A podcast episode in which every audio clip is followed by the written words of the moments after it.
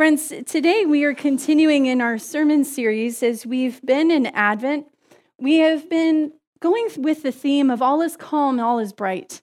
And the reason why we have that theme this season is because we have not experienced a lot of calm and a lot of bright over the last year and a half.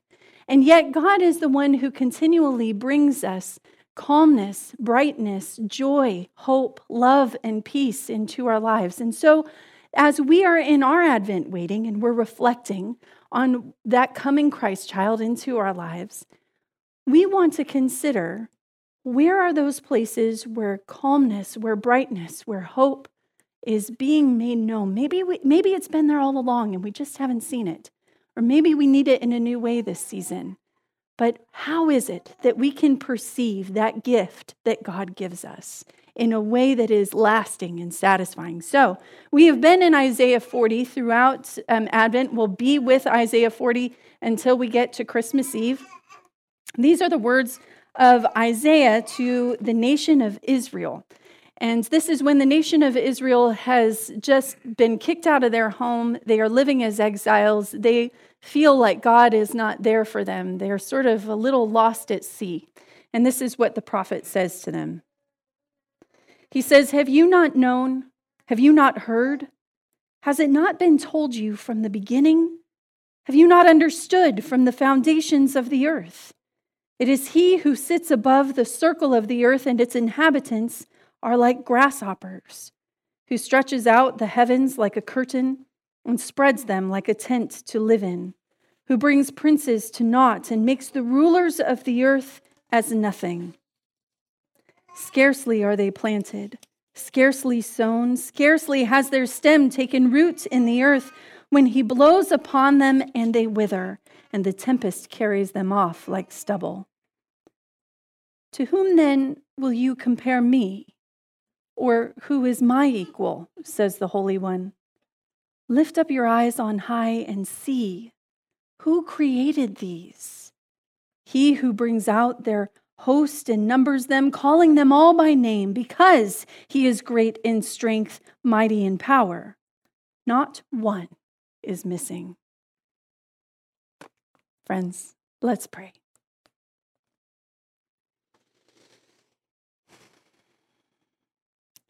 God, we want to have an experience with you that feels filling and satisfying, life-giving, that stops our scrambling to experience something that just takes the pain away momentarily. We pray that as we worship you this morning, that you will open our hearts and open our ears, open our hands, so that we might experience the Spirit to the fullest extent, being transformed to the fullest extent, and being used as agents of transformation in our community and beyond to the fullest extent. It's an eternal word we look for today, not a human one. So may your voice be the one that lingers in our hearts. So we pray in Jesus' name, amen. When you were given the choice of having something now or receiving something later that's better, which do you tend to choose? If you are upset or discontent or bored, will you take the first thing that comes to your attention and hope that it will make you feel better? Or are you inclined maybe to wait and to see if there's something more satisfying that comes along to really address that emotion that you are dealing with, to really speak to it for the long term?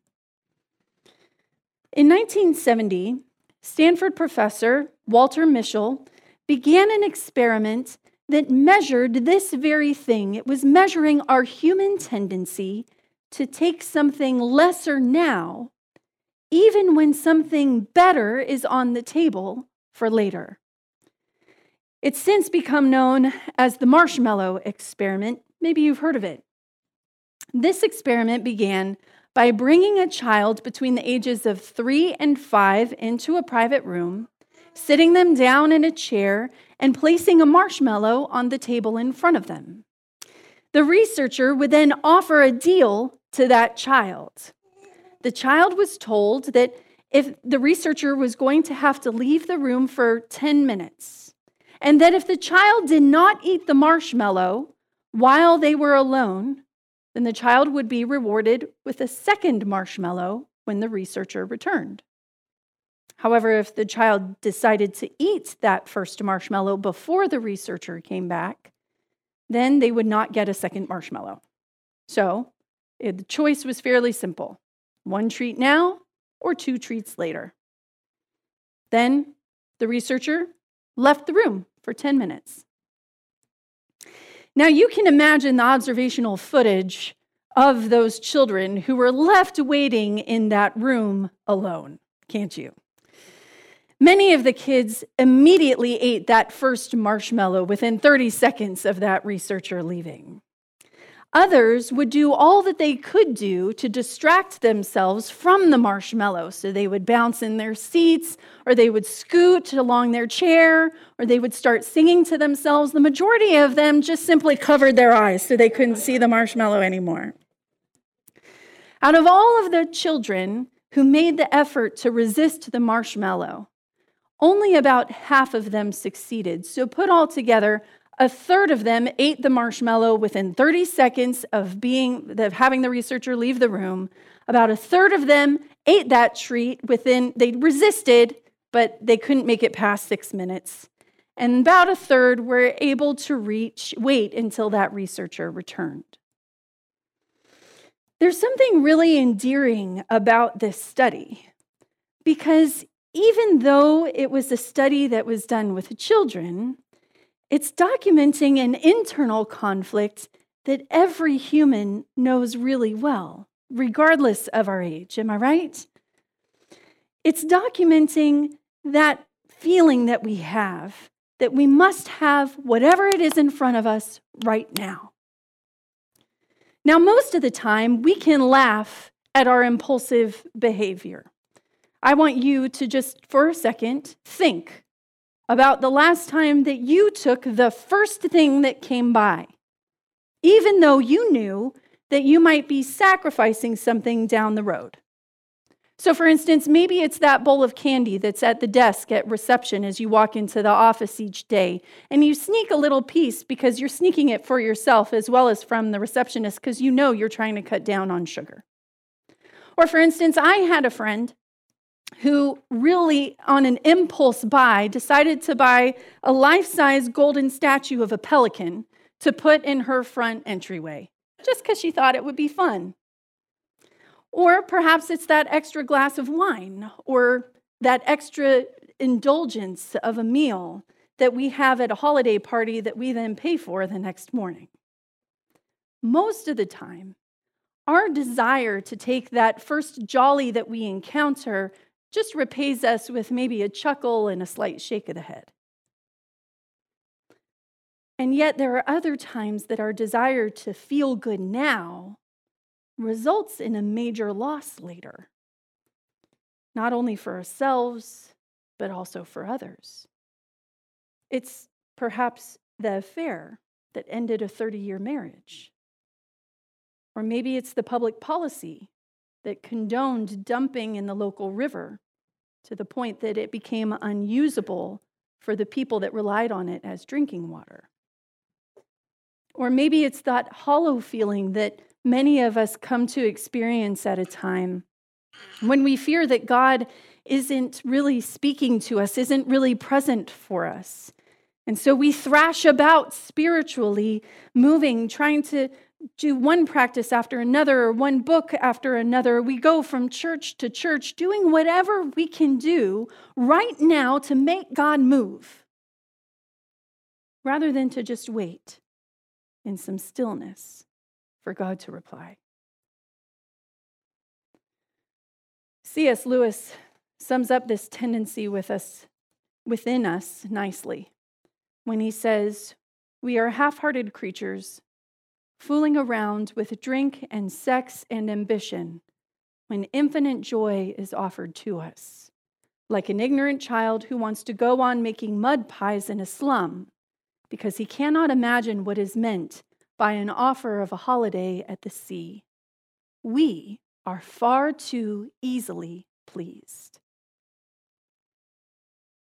Lewis is echoing the tone that the prophet is using in our scripture passage for today. When our prophet says, "Have you not known? Have you not heard? Has it not been told to you from the beginning?"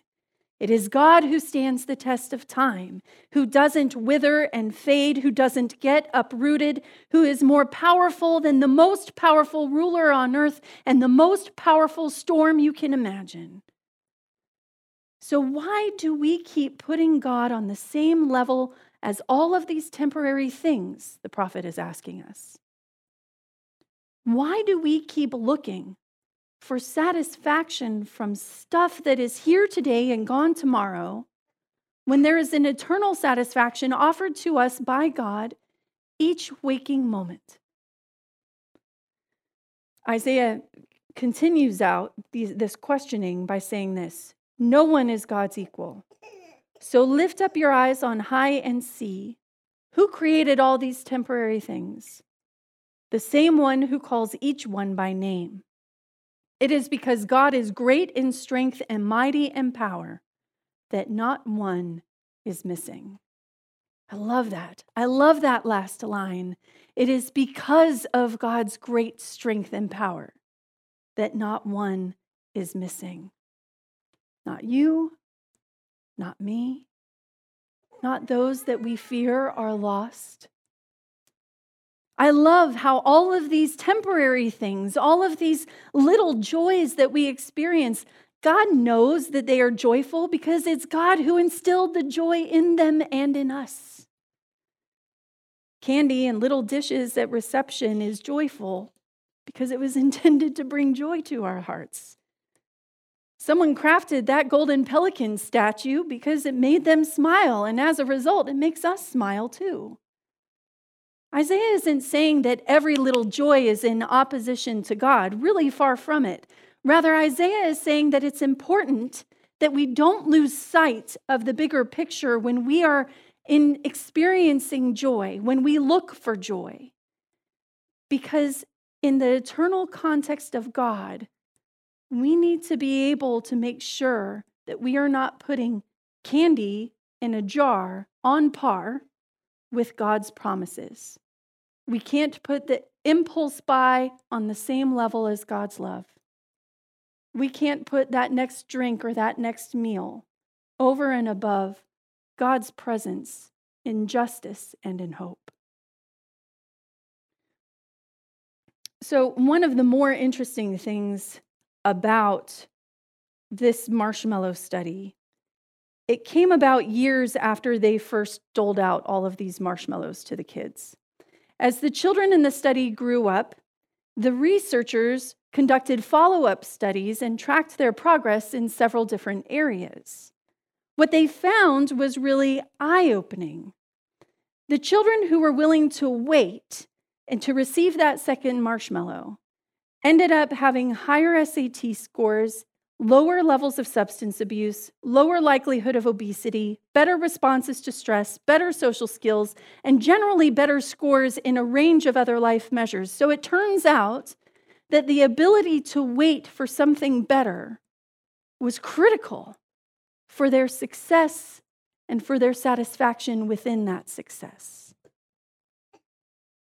In our scripture passage for today, Isaiah is saying something really similar. He's saying that that same effect is true for our spiritual life as well. Our ability to place everything in the context of God's eternity is critical if we want to experience a spiritual satisfaction, to be content with our spiritual successes. If God really is who God says God is, then our ability to rely on who God is the difference between a deep spiritual health and a flimsy kind of faith. So friends, if we know that building up that resilience, being able to delay whatever it is that we're looking for until God shows up and provides it, if we know that that is the thing that is going to bring more satisfaction into our lives than our just jumping over to the next thing, trying to appease whatever emotion is plaguing us. How do we build that? How do we build the kind of faith that can wait on God? There are three ways that people are trained to be able to wait better, to be more patient. So let me just give you those three ways really quickly, and then we're done.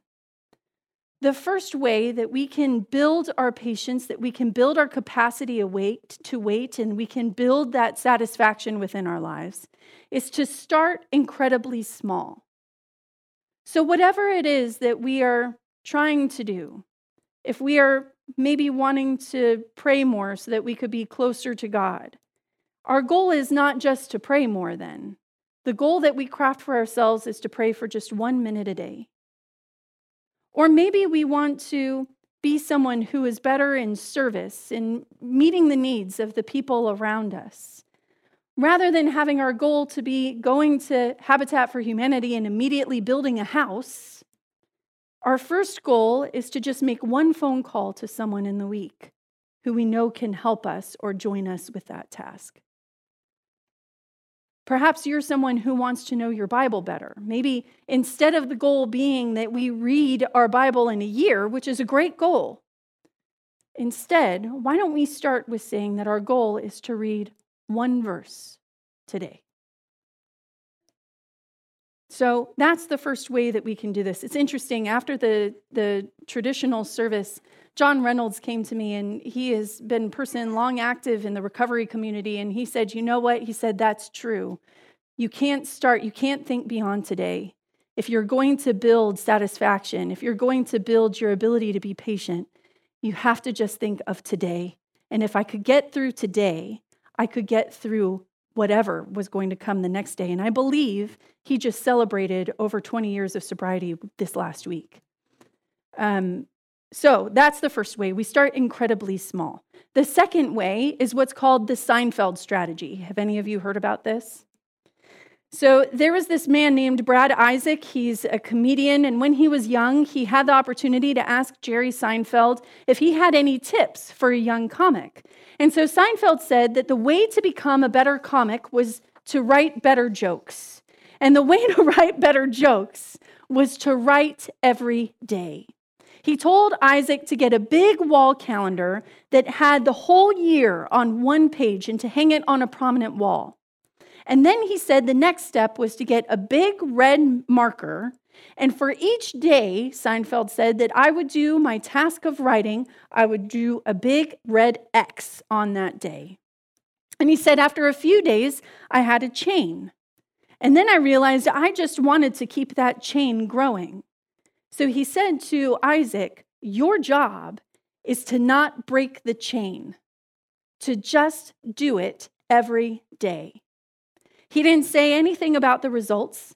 He didn't say anything about motivation. He didn't matter whether he was writing great jokes or not, and it didn't matter if what he was working on was going to end up in whatever show he was doing or stand-up routine he was crafting. It had nothing to do with that. All that mattered was not breaking the chain. One small step every single day. So the first one is make the step small. The second one is to increase our capacity to be patient, to be waiting on God, is to be consistent. What is it that we're waiting for? Let's mark it. Let's make sure that we're following it. The third way is to find a way to get started in less than 2 minutes. So if your goal is studying the Bible, maybe instead of that being the goal, we get even smaller and we say our goal now is just to open my Bible. Or maybe if our goal is to find a way to serve others, maybe then the way that we get started in less than 2 minutes is finding our work gloves and setting them out so that we can get them easily. Or perhaps if our goal is to be praying more, then we shift that from being praying more into saying a 3-word prayer right now. God, I love you. God, I need help. God, where are you? God, I am here. If we want to experience that ability to wait and knowing that God is going to come and meet us, to pause from grabbing whatever that next thing is that we are sure is going to make us feel better and know that there is something better at hand, then we have to start building and exercising that muscle of patience and waiting. If we want to experience the deep wonder and spiritual satisfaction that comes with knowing what it means to attend a holiday at the sea, then we have to start changing the way that we perceive and receive the mud that's in the slum. Friends, God has something more satisfying, not just far off in heaven, but for us here right now. God has something more satisfying for us. Are we able to wait and receive it? Amen.